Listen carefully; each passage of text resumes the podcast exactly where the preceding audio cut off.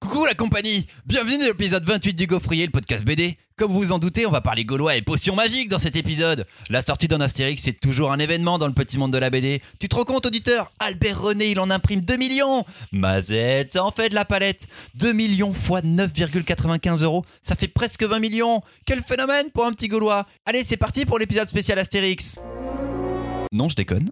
On s'en fout du Astérix. On a plein de belles BD à vous faire découvrir. Jingle.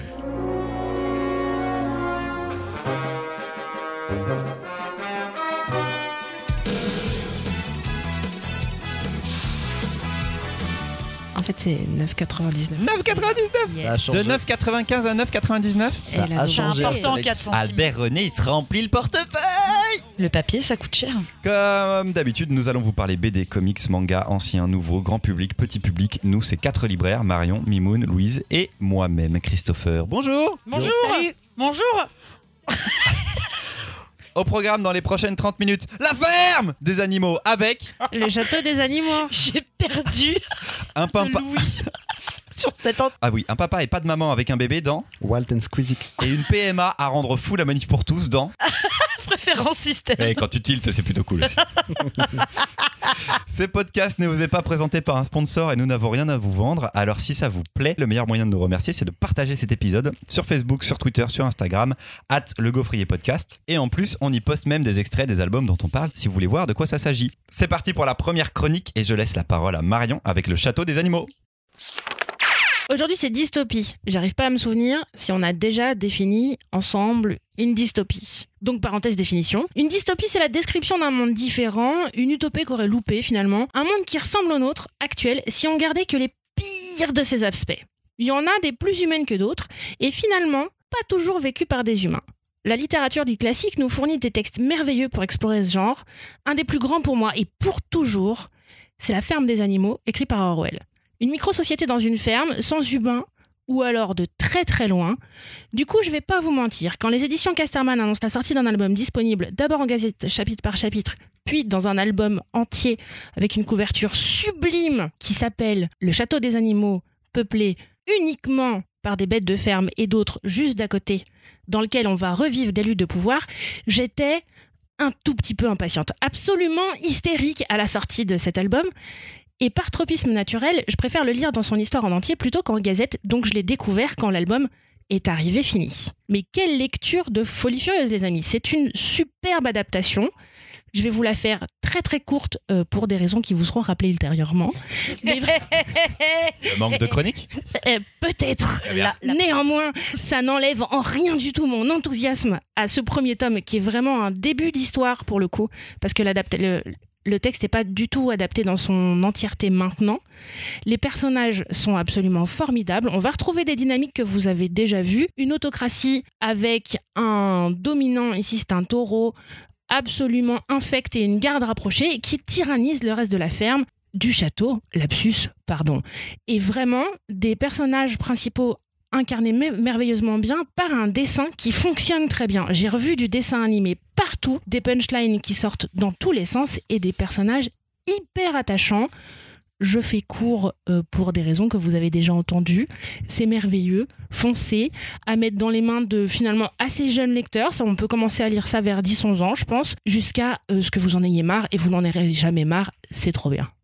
C'est écrit par Xavier d'Horizon et dessiné par Félix Delep et c'est disponible chez Casterman. Et c'est cool. Mais je vais donner la parole à Mimoun. Félix Delep a 23 ans. Putain. Il Oui. a 23 ans. Alors quand on a vu pour la première fois la première gazette, Ah oui, j'ai été hyper étonné par le dessin, donc grand format, format journal, et par la maturité de ce dessin. Je trouve ça vraiment bien fait. On sent que bah, c'est un amateur de, de Guarnido. Moi, en tout cas, j'y ai revu. euh, dessinateur de Black Sad. voilà, dessinateur de Black Sad, j'y ai revu euh, un- des expressions dans les visages des personnages proches de Black Sad, même si Black Sad c'est anthropomorphique et là c'est animalier. Ce que je trouve aussi excellent dans, dans, dans le livre, c'est que la ferme des animaux nous montre comment un régime devient une dystopie. Là, en fait, tout le monde le sait. Les personnages qui vivent dans ce régime sont déjà au courant. Maintenant, la question qui va se poser, c'est comment lutter. Et la violence est une réponse possible, mais quand euh, c'est euh, le pouvoir en place qui détient les outils de la violence, va falloir trouver autre chose. C'est là aussi que le scénario, d'Horizon est intéressant. Euh, de ce que je sais, il a écrit quatre tomes, donc il a déjà une histoire qui va aller jusqu'à quatre tomes pour nous parler de ça. Et peut-être qu'il fera plus que ça. J'ai beaucoup aimé et maintenant c'est l'heure des bémols. En gazette, j'ai trouvé ça génial. Et en fait, en lisant en- dans l'album en petit format, il y a des petits défauts. C'est vraiment des petits défauts, la chipote. Mais on sent que le travail a été fait en grande partie, enfin, a été fait à l'informatique, euh, sur tablette, sur table, euh, sur, euh, sur, sur Cintiq ou sur iPad Pro, je sais pas. Euh, Oui, Et troisième marque, des fois qu'un jour on gagne de la Oui, avec cette histoire, s'il te plaît. je ne connais que ces deux-là. Ah là là. Et donc, euh, parfois, en fait, il y a des cases qui sont minuscules. Et des, euh, des, euh, des euh, bulles, des phylactères qui sont minuscules aussi. On a du mal à lire dans le format album. Il y a eu un grand format euh, luxe qui est sorti. Il y a eu le format gazette. Voilà, il y a, il y a ce petit défaut-là. Mais franchement, c'est un très bon album. Lisez-le, offrez-le. Ça se partage en famille. C'est une réflexion qui est intéressante.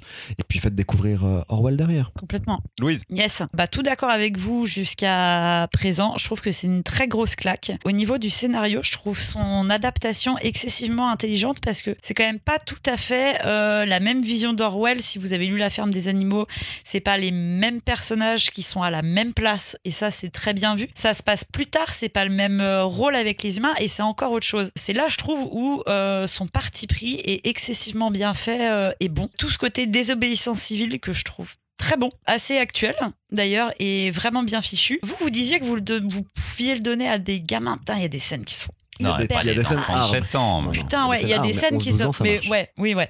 Mais euh, il y a une vraie violence dans le truc qui est euh, excessivement glaçante. Elle est montrée, elle n'est pas cachée là. Ouais, ouais, ouais, ouais, voilà. Et euh, là-dessus, c'est, on est complètement, euh, complètement scotché. J'ai très vraiment hâte de lire la suite parce que j'ai envie de savoir où ça va. Moi, de ce que j'avais compris, ce serait, ce serait pas axé sur les mêmes personnages chaque tome. Si ce que j'ai Ah. bien, com- si j'ai compris le truc. Genre, on irait vers les humains? Non. Non. Bah, euh, sur les voir. autres Ah, parce que là, c'est la chatte protagonistes, le plus voilà, intéressante et on va peut-être changer. D'accord. Voilà.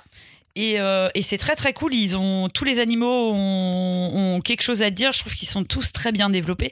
Et effectivement, le dessin fonctionne hyper bien quoi. Il a 23 ans. Il a 23 ans, non mais attention. Par contre, j'aime pas du tout le terme maturité en dessin. Voilà. Bah, il a pas- et son Eh dessin ben, n'a yes. pas son âge. Voilà. Yes, yes, yes. Et Bravo. Mais, euh, mais voilà. Est-ce que vous vous rappelez des animaux du bois de Katsu? Bien sûr. Comme les animaux du bois de Katsu, J'ai les génériques dans la tête là. C'est merveilleux. c'était dramatique les animaux du bois de C'était Katsu. horrible. C'était horrible. Les, les, les- ils, ils fuyaient euh, parce qu'ils étaient poursuivis par. Non, Les- parce que, parce que le, le bois où ils vivaient était, A brûlé. euh, non, était en construction. Ah. On allait faire des maisons et ils devaient aller dans un autre bois et leur parcours était horrible. C'était semé d'embûches. Ultra long, bordel. Ah ouais, c'était Et il y, a ultra des- il y a des personnages qui mouraient et tout, c'était vraiment Hérisson, quand Hérisson meurt, putain. Et Pardon. Les Ne traumatismes ris de pas. l'enfance de Non, non, Louise, Louise, ne ris pas. Je te rappelle que tu es censée représenter euh, la team euh, avec des cœurs ou je sais pas quoi. Franchement, tu peux pas rire à la mort de Hérisson. Euh, de la décence un petit peu, s'il te plaît. Ça a formé une génération quand même. Euh, et ça m'a rappelé ça, le château des animaux. Ça m'a rappelé euh, cette dureté et tout. Moi, j'ai pas grandi avec Orwell et je l'ai jamais lu, La ferme des animaux. Je, je sais de quoi ça parle, mais J'ai jamais vu les trucs du bois de Katsu. Les trucs, Les trucs. hérissons et les autres animaux Je du bois de pas ce on Alors c'est un petit dessin animé donc où ils, allaient de bois d'un- bois A à un bois B parce que c'était plus eux. possible d'aller dans le bois A. Et des fois ils étaient chassés par Et les humains, Rémi. Il a après, il a humains perdu son Et il y avait, père. mais il y avait euh, vraiment toute une fa- il y avait des re- les renards c'était un peu les chefs. Ouais, qui sont Mais- gentils. mais- mais Il y a quelle le, époque, le dessin serpent animé qui est considéré Bah, comme méchant mais qui va les aider. Voilà. Euh, quelle époque le dessin animé La Diffusion ou quand ça se passe dans l'histoire? Non. La diffusion. Enfin, les années Bah, 90. moi j'étais petit donc je pense que c'est sorti début mi- mi-80 et on l'a eu pendant quelques temps Ouais, quand nous, on même. l'a eu pendant les années 80. C'était de la, de la vieille animation française donc c'était plutôt cool. Tu fais pas la télé. On te montrera. Ah, euh, tu es tout excusé. Mais donc très bien, j'ai pas grandi avec Orwell, j'ai trouvé l'histoire cool. Je la trouve, alors pas simpliste, parce qu'il y a plein de beaux moments euh, d'humanité et de- d'entraide en fait entre certains animaux. Le, le, le- donc la petite chatte qui a ses, ses enfants par laquelle on vit l'histoire, et il y a ce lapin qui est juste à côté, et on a l'impression que l'entourloupe va venir de la part du lapin, et en fait ce lapin est absolument adorable. Donc il m'a un peu surpris là-dessus. Après, je le trouve je trouve que c'est un super bel album. Sans le dessin de, de Lep, ce serait peut-être pas incroyablissime, quoi. Mais très très chouette album de franco-belge. Ce que j'ai trouvé canon dans cette histoire, c'est de jouer avec une violence qui est très explicite, avec des moments où on va perdre certains des personnages et c'est vraiment choquant, pour que le ressort après dont tu parlais Louise de désobéissance civile prenne vraiment son impact, parce que dans ce cas-là, précisément, la désobéissance, elle passe par le rire et l'action passe par un hommage à Laurent Voulzy finalement, puisque tout passera par le pouvoir des fleurs. Et je vous laisserai regarder. Donc Laurent Voulzy a inventé le Flower Power? Non, Ah, Laurent. Voulzy l'a chanté de manière euh, personnelle. euh, avec des fleurs partout. Et tu n'aurais pas cet impact du rire aussi fort avant si t'avais pas été choqué à ce point. Et c'est aussi pour ça que moi je peux le conseiller à des enfants Ouais. parce qu'on va se dire les choses franchement, les enfants sont- ont accès à une violence directe. En revanche, à une réponse proportionnée qui, soit aussi impactante, pas forcément. Je suis très contente de savoir qu'il va y avoir euh, quatre tomes, parce qu'on va pouvoir dérouler ces interactions entre ces personnages qui sont très très nombreux et qui ont chacun une part euh, particulière. On sort très très vite des archétypes qu'on peut voir dans la fable, qui est là et vraiment le ressort du texte d'Orwell, pour aller dans quelque chose de plus subtil que ça. C'est porté par un dessin, vous l'avez compris, c'est une révélation. Apprendre que cette personne à 23 ans euh, me remplit euh, de de- d'amour et de jalousie en même temps. Euh, cette personne est, Forcément. est beaucoup extrêmement douée. Félicitations. Corésie, ouvrez-le. La couverture est sublime. Je crois que c'était un des élèves de Xavier d'Horizon dans une école de BD. Il me semble qu'il l'a chopé genre au berceau quoi. Tu l'as Est-ce que, coupé. est-ce que tu crois qu'on va avoir un message pour nous dire Tu il a eu 24 toi ans il y a deux jours Ce serait bon.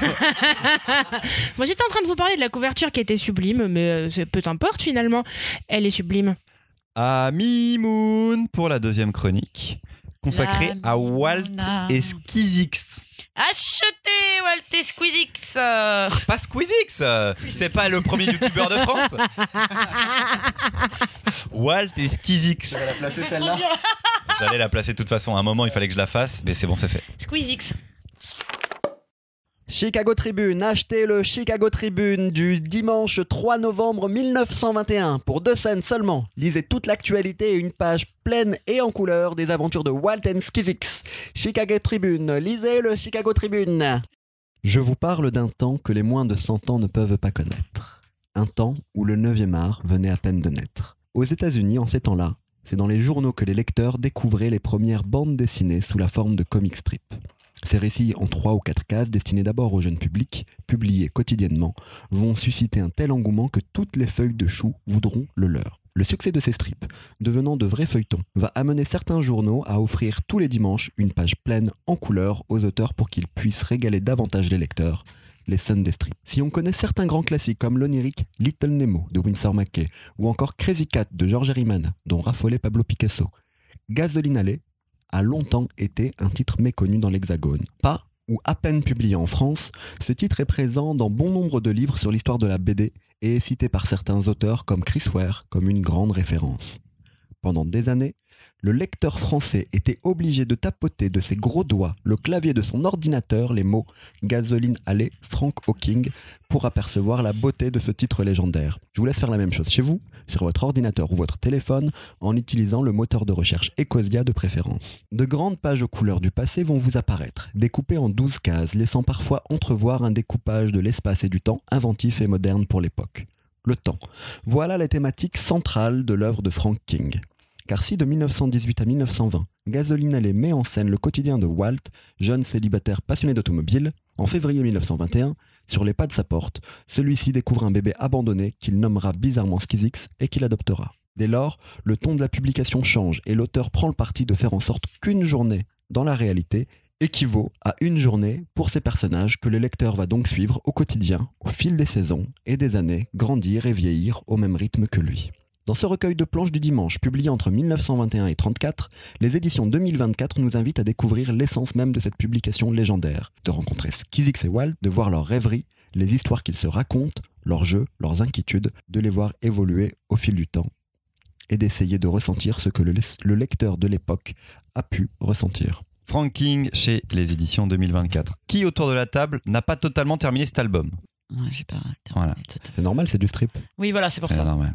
Euh, Mais c'est complètement culte et absolument obligatoire à lire quand on aime la BD. Marion, C'était pas assez long comme anthologie, c'était très beau. Les éditions 2024 ont fait un très très beau travail de sélection des planches. Parce que ce rapport au temps dont tu parlais, Mimoun, on le sent là. On va voir ce qu'ils grandir. C'est un bébé très petit qui dort peu.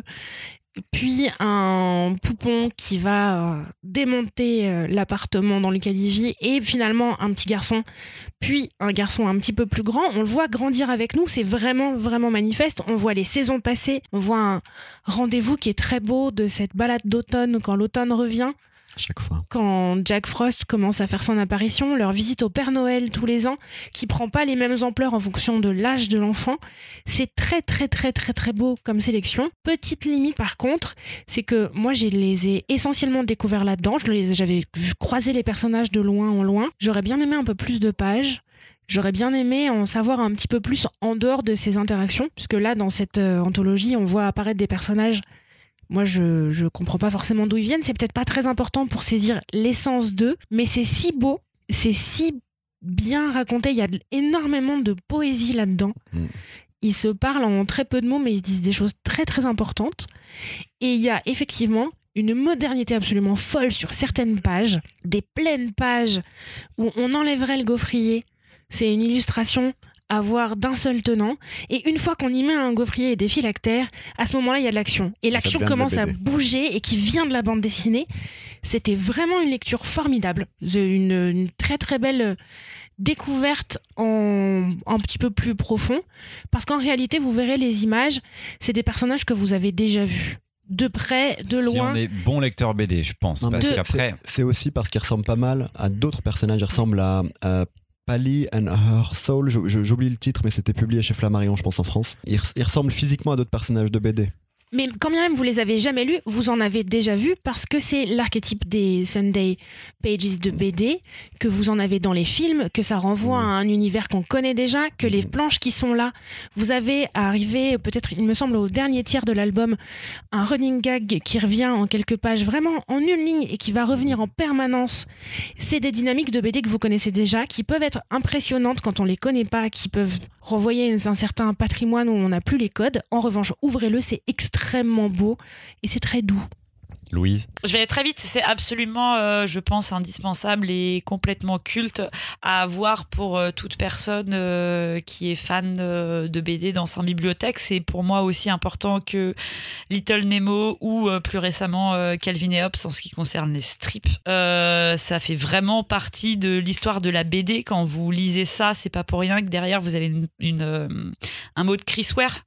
Je veux dire, il y a clairement des pages où vous comprenez d'où énormément euh, d'artistes peuvent euh, puiser euh, leur inspiration. Et ce qui est assez incroyable, c'est que ce soit celui-ci, enfin que ce soit celui-ci ou euh, Little Nemo, c'est pas qu'on a l'impression qu'il y a plus rien qui a été inventé derrière, mais en fait, ils ont tellement posé une pierre très lourde euh, avec ces deux choses que c'est absolument génial et incroyable à lire. Donc j'invite tout le monde à prendre son temps. Effectivement, moi j'ai pas fini tout l'album parce que je l'ai lu assez tard et on n'enchaîne pas non plus euh, 300 strips euh, en deux heures. Enfin, je sais pas, en même temps, tout à l'air de les avoir lus très vite. Mais Marion n'est pas un exemple, elle lit les trucs excessivement vite. Mais je vous conseille effectivement de prendre votre temps pour lire ce petit bijou. Une Merci préface. 2024. merci Vraiment, 2024. mais Alors l'album est superbissime, il est très Voilà. grand, il reprend sans doute le format des Sunday Pages aussi. Non, il est plus court. Il est même plus petit. Ouais. C'est sublime de regarder ces planches comme ça. Ce format-là est, Est-ce quand que même c'est génial. le vrai format d'une page de journal ou Non, pas non, non, le Ce que Non, format. je viens de demander comme Non. question. C'est d'accord la même Ah question. d'accord, ok, c'est- j'écoutais pas. Et c'est la même réponse, du coup. Ok. Merde, allez, c'est- bon, je me casse, je prends ma chronique. Ah, fin, fin du débat. Euh, bon, voilà, j'étais un peu. euh, J'écoutais pas. Il y a une préface donc de Chris Ware et il y a une préface de Stéphane, donc le plus grand auteur de BD actuel euh, pour beaucoup de monde, et euh, de Stéphane Beaujean, qui est euh, directeur euh, Artistique. artistique. du festival d'Angoulême. Je conseille la lecture de ces deux préfaces Mhm. avant. Chris Ware explique euh, le, en tout cas la relation qu'il a avec cette BD et l'importance qu'elle a eue dans la bande dessinée. La préface de Stéphane Beaujean explique beaucoup de choses sur cette bande dessinée, y compris la progression qu'on va avoir. Et je pense que ce qui, voilà, ce qu'il dit, c'est qu'il y a l'arrivée du bébé. Nous, la première page, c'est l'arrivée du bébé. Il y en a eu avant et on les a pas.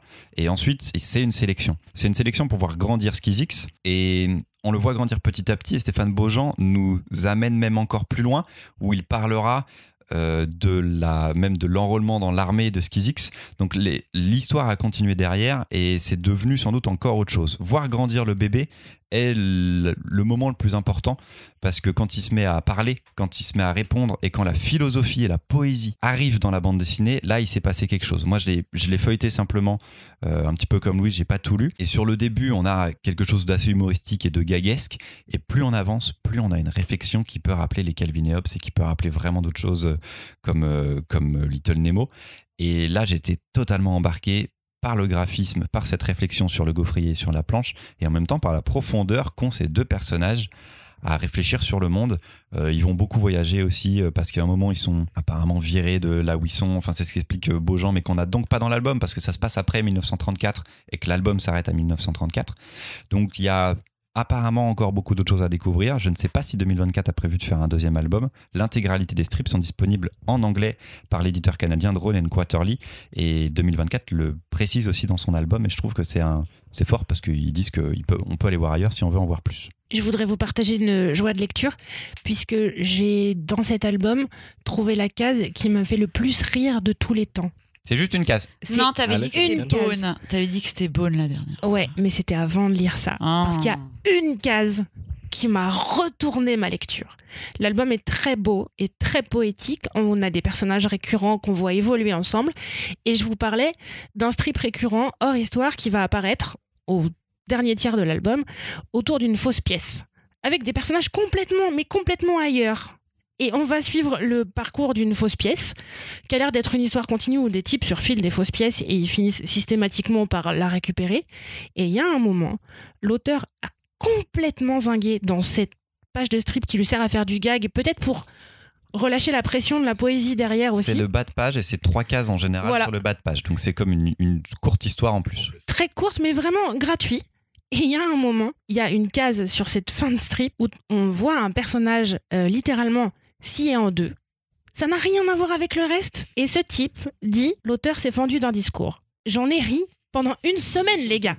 J'en ai ri pendant une semaine. Il y a un personnage pété en deux qui vous regarde en disant l'auteur s'est fendu d'un discours. Qui est en français une Ouais. bonne blague Quelle pourrait être en anglais Je ne chercherai pas, mais vraiment, je ris à cette blague depuis que je l'ai lue. Nous- Donc voilà, je vous partage. Nous euh, disons bravo au traducteur. C'est merveilleux comme travail Merci d'adaptation. à toi. Mimoun fait pas de mimounerie. C'est Ouais, beau. Mimoun aurait Ouais, peut-être envie de terminer là.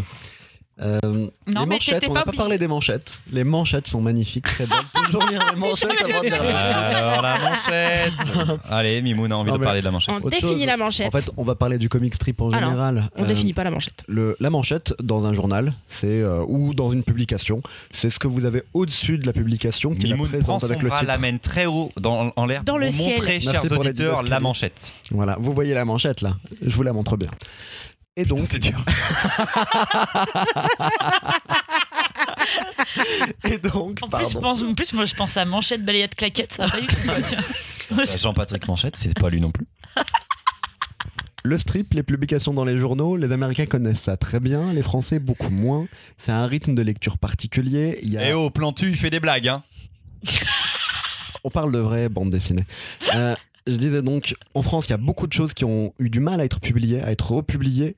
Euh, c'est vraiment un rythme à prendre euh, dans la lecture et en effet, ça se lit pas d'un coup. Euh, moi, la première édition que j'ai vue, c'est une édition américaine qui est chez Sunday Press Book. Je pense que c'est exactement les mêmes pages. Je pense qu'elle a la préface de Chris Ware. Chris Ware a même fait les maquettes des éditions américaines. En fait, c'est un titre que Frank King a publié donc de 1918 jusque dans les années 50, 54 de mémoire. À partir de 54 jusque dans les années 80, c'est son fils qui reprend. Et la publication est, semble-t-il, encore en cours. Mais non Si, si. Bah, dans la préface de Chris Ware, Chris Ware dit l'auteur actuel. Il dit qu'il est avec l'auteur actuel à un moment donné. Ah si. Et vous imaginez donc c'est une, une sorte d'énorme soap où les personnages grandissent, vieillissent, meurent ou d'autres prennent le pas. Donc là, nous, on voit les pages du, du, euh, du dimanche, mais il y a donc aussi des pages euh, en strip 3-4 Du cases bah, de la semaine. Deux semaines. C'est bon, t'es fatigué, je sais. On comprend, on comprend, tu nous fatigues aussi. Bref. Euh, Il y a ces publications-là donc je- aux États-Unis. On espère que s'il y a un énorme succès, les Français décident d'en publier un peu plus. Oh, Bah là, moi, je le vois euh, prix du patrimoine à Angoulême, cet album, quand même. Je Euh, pense aussi. oui. Il sera au moins dans la sélection, c'est certain, et il est Je pense aussi, ça le mérite largement. Ça le mérite. Et c'est c'est plus petit que l'édition américaine, mais l'édition américaine elle est à 75 dollars. Là, vous avez un très bel album pour 35 euros. Bravo 2024 Clap, clap, clap. Troisième et dernière chronique, c'est Louise avec préférence système. Il y a quelques semaines, Marion se demandait si la science-fiction avait encore quelque chose à nous offrir et si cela valait encore la peine d'en lire. J'espère qu'elle aura trouvé son compte ainsi que tous les lecteurs qui doutent encore que oui, la science-fiction éclaire souvent non pas le futur, mais bien le présent. Dans Préférence Système, la mémoire numérique de l'humanité sature. Il faut faire de la place dans toutes ces données pour pouvoir continuer d'avoir des photos de stars et autres youtubeurs sur les réseaux. Le youtubeur Squeezix. Alors, qui sacrifier et quoi? La filmographie de Kubrick, dont plus personne ne regarde, ou l'œuvre de Victor Hugo, qui n'est plus lue? C'est le rôle de notre héros qui, tous les jours, doit libérer de la place, supprimer cette culture classée par note d'importance de A à D-. En 2055, plus rien ne peut être éternel, alors on classe ou l'on jette. L'archiviste décide de passer outre, d'enfreindre ce protocole et de graver illégalement ces bouts d'histoire de l'humanité, quitte à y perdre la vie. Car oui, dans cette société que l'on imagine bien volontiers ultra contrôlée, désobéir, c'est mourir. Vous n'avez là pourtant section de cette histoire. Car si la première partie est urbaine et pleine de technologie, la seconde est rurale et pourrait être actuelle. Et pourtant, la thématique reste la même. Qu'est-ce que la mémoire collective de, de l'humanité? Qu'est-ce que la morale? Qu'est-ce qui est utile à la survie de l'humanité? Une BD de science-fiction, d'action, de personnages secondaires fous et de philo. Il n'en fallait pas plus pour m'emballer cet automne. Hugo Bienvenu ne nous donnera pas toutes les clés. Pas de réponse définitive ici, à vous de les chercher. L'on s'interroge et c'est bien là que réside la réussite de cet album. C'est édité chez De Noël Graphique par Hugo Bienvenu. Donc, Mimoun, à toi de parler. Eh bien, cet album, je l'attendais beaucoup. Euh, ça fait quelques années que je, je, suis un peu le travail d'Hugo Bienvenu. Euh, j'ai vu beaucoup de second degré dans ses précédents titres. Et je pense que c'est un peu ce que j'attendais. En lisant cet album, j'y ai trouvé tout à fait autre chose et ça m'a pas déplu du tout. Euh, j'ai beaucoup aimé cette première partie dont, tu parlais, Louise, et toute cette thématique autour de la mémoire. J'ai trouvé ça très bien filé le long de la bande dessinée, la manière de traiter la mémoire. Donc, euh, tu as expliqué les enjeux, plus beaucoup d'énergie, plus beaucoup d'espace euh, pour stocker la mémoire de l'humanité. Entre un poème datant de l'Antiquité et une photo d'Instagrammeuse, que faut-il choisir? Et ça, j'ai trouvé ça génial parce que euh, quand des personnages font une référence à un livre ou une série que vous connaissez, que vous maîtrisez, et que les autres ne captent pas la référence, c'est parce que le, livre a disparu. Quand ce style graphique avec ces personnages très, euh, euh, comment dire, habillés comme la science-fiction telle qu'on l'imagine dans les années 70. très coloré. voilà. Très lycra presque. Très lycra, très serré. Bah là, en fait, ça va appeler notre imaginaire collectif à nous et notre manière de voir le futur dans les années 70. Et la voiture aussi. La voiture, les blagues. Il y, a, un truc de l'oralité avec les blagues. Quand euh, le personnage arrive devant ses patrons, à chaque fois, ils sont en train de finir des blagues. Et donc, il y a une mémoire des blagues. On voit juste la fin des blagues, on entend juste ça. J'ai trouvé ça hyper intéressant. En fait, c'est la partie, moi, que j'ai adoré dans ce livre. Je trouve que c'est une thématique peu traitée en, en, science-fiction et euh, ça, a amené quelque chose de nouveau. La deuxième partie, je la trouve intéressante aussi, mais en fait, à mon goût, un peu moins, parce que ça, ça traite beaucoup du rapport de, du robot à l'homme, de l'homme au robot. Mais de la mémoire aussi. De la mémoire aussi, oui, bien sûr. Parce que, parce que donc, là, cette mémoire qui est volée, euh, enfin, que, que, le personnage principal de, départ. C'est compliqué sans expliquer le scénario. Mais on va bah, dire qu'un robot, un robot. Je vais revenir sur une petite explication un personnage travaille pour une entreprise qui doit choisir ce qu'on doit, doit, supprimer et garder en, termes de mémoire. Cet homme considère que les choix de son entreprise sont mauvais. Il va euh, sauvegarder illégalement une partie de cette mémoire, les confier à son robot, et son robot est en train de, euh, comment dire, euh, de porter, de porter l'enfant de cet homme. C'est une PMA robotique. Voilà, ça vous fera plaisir si vous. Euh, GPA. Si, si, c'est une GPA. c'est une GPA, pardon. Voilà, robotique. Euh, et cette deuxième partie, moi je l'aime bien, mais voilà, ça, me plaît peut-être un peu moins. Par contre, je trouve que le style graphique est génial. Hugo Bienvenu, c'est un mec qui vient aussi de l'animation. Euh, il a fait les Gobelins de, mémoire. Moi, je l'avais découvert aussi en animation sur un travail pour Marvel, où il avait fait des courts-métrages Ant-Man qui sont fascinants. Ah, mais oui mais oui, mais oui, mais oui. Euh, je vous invite à regarder ça d'ailleurs. et il a fait une très belle bande-annonce pour ce livre qui est assez belle, que je vous conseille de regarder. Et puis un dernier truc, il a lancé récemment une maison d'édition qui s'appelle les Éditions Réalistes. Je vous conseille de les acheter, les livres des Éditions Réalistes. Et préférence système. Cet album est tellement beau. La beauté graphique plastique de l'album, presque, j'ai envie de dire. C'est pour moi la plus belle couverture, je pense, que j'ai vue depuis pas mal de temps. Elle est elle est d'une puissance, les couleurs se répondent. Enfin, je sais pas, elle me touche énormément cette couverture du robot avec le, le bébé à l'intérieur de son ventre. C'est euh, vraiment beau à l'extérieur, c'est vraiment beau à l'intérieur. Donc j'ai pris une grosse claque aussi. Après sur la science-fiction, le scénario m'a énormément plu aussi, mais je dois avouer qu'Hugo Bienvenu graphiquement propose quelque chose de d'assez rare en bande dessinée. Dans les dans ce qu'il fait chez les éditions réalistes, c'est il est il a pas de colorisation, je crois. Il est en noir et blanc sur des petits de formats. ouais. Ça lui va très bien aussi, mais il a un tel génie aussi pour la couleur que, que c'était super. Très très bon album. Marion. Très étonnante cette lecture parce que je vois la couverture et instantanément je suis très très interpellée. J'ai énormément envie d'ouvrir et étonnamment le style du Go Bienvenu, moi, spontanément, me touche pas beaucoup. Par contre, son génie, c'est d'arriver à me faire dépasser ça. C'est de rentrer très très rapidement dans cette première partie d'album, de ne pas pouvoir, absolument pas pouvoir du tout m'arrêter de lire, avancer très vite, revenir en arrière très vite, parce que je comprends assez rapidement que c'est référencé partout et que j'ai envie d'avoir les clés que l'auteur veut bien me donner dès le départ. Donc c'est un album qui m'oblige moi à me poser dans ma lecture et c'était vraiment chouette. Un bémol où je rejoins Mimoun, c'est qu'effectivement pour moi il y a deux histoires dans le même album. Une première histoire qui est autour effectivement de la relation que euh, ce personnage principal a avec son travail, son rapport à la mémoire, et avec sa femme et son rapport à la mémoire à elle, en plus de leur robot, puisque lui, son boulot, c'est de faire partie des gens qui vont sélectionner les données à détruire, les présenter aux gens qui vont décider de les détruire ou pas pour faire de la place pour les nouvelles créations, et sa femme fait des nouvelles créations. Donc au sein même de leur cellule familiale à eux qui sont en train d'avoir un bébé bientôt par l'intermédiaire d'un robot certes, mais qui sont en train d'avoir un bébé bientôt, ils cherchent à changer d'apport, ils, ils veulent construire un truc. Il y a déjà un paradoxe qui se fait là et on sent que ça on va finir bloqué. Cette première partie d'histoire m'a vraiment vraiment transportée. La deuxième moins.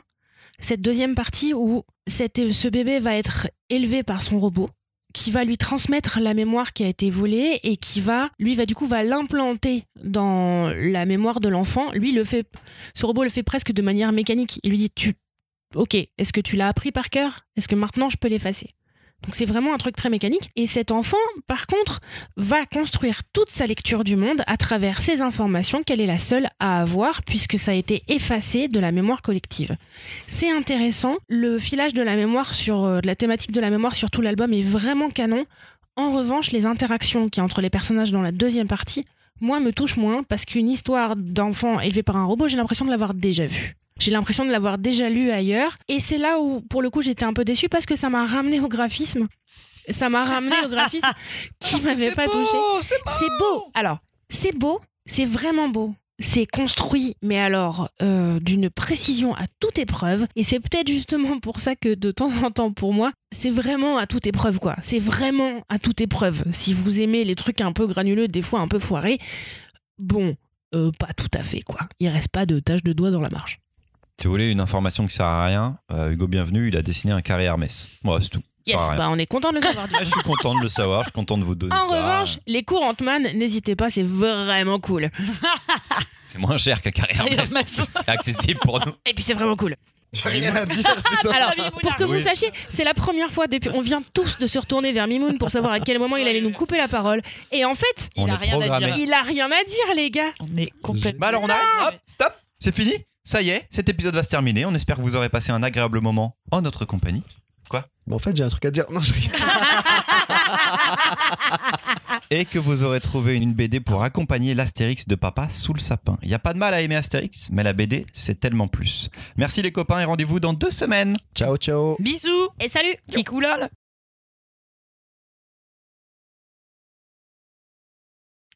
Sinon, les gens, ils peuvent nous envoyer des trucs. Genre, moi, j'aime bien les pains au raisin. Et quoi? Les pains au raisin. Ou à la cannelle.